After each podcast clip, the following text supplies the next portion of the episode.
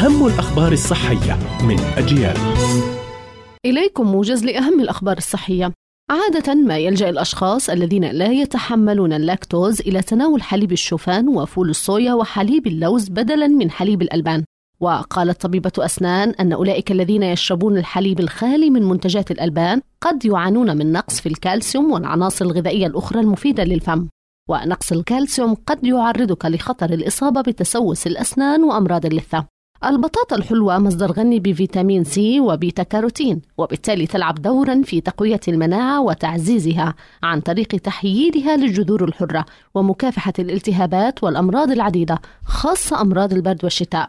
مع انخفاض درجة الحرارة في فصل الشتاء وغياب حرارة الشمس الدافئة تأخذ الملابس المغسولة وقتا أطول في تجفيفها وإليك بعض الحيل التي يمكنك الاعتماد عليها لتجفيف الملابس بشكل سريع خلال فصل الشتاء. اغسل الملابس الثقيلة أولا أو التي تأخذ وقتا أطول في التجفيف في بداية اليوم لتنشريها في الهواء والشمس الصباحية. وعند وضع الملابس على المنشر ضعي الملابس الطويلة أو الثقيلة في الجوانب الخارجية. الملابس الصغيرة أو الجوارب يمكنك وضعها قليلا على الدفاية الكهربائية قبل أن تنشريها. لو كنت مضطرة لوضع المنشر المنزلي في منزلك من الداخل افتحي الشبابيك لتسمحي بالهواء والشمس بالدخول ولتمنعي تكون الروائح السيئة في المنزل.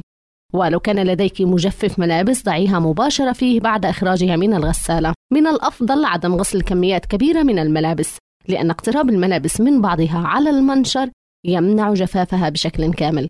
كانت هذه أهم الأخبار الصحية قرأتها روزانا طه. إلى اللقاء.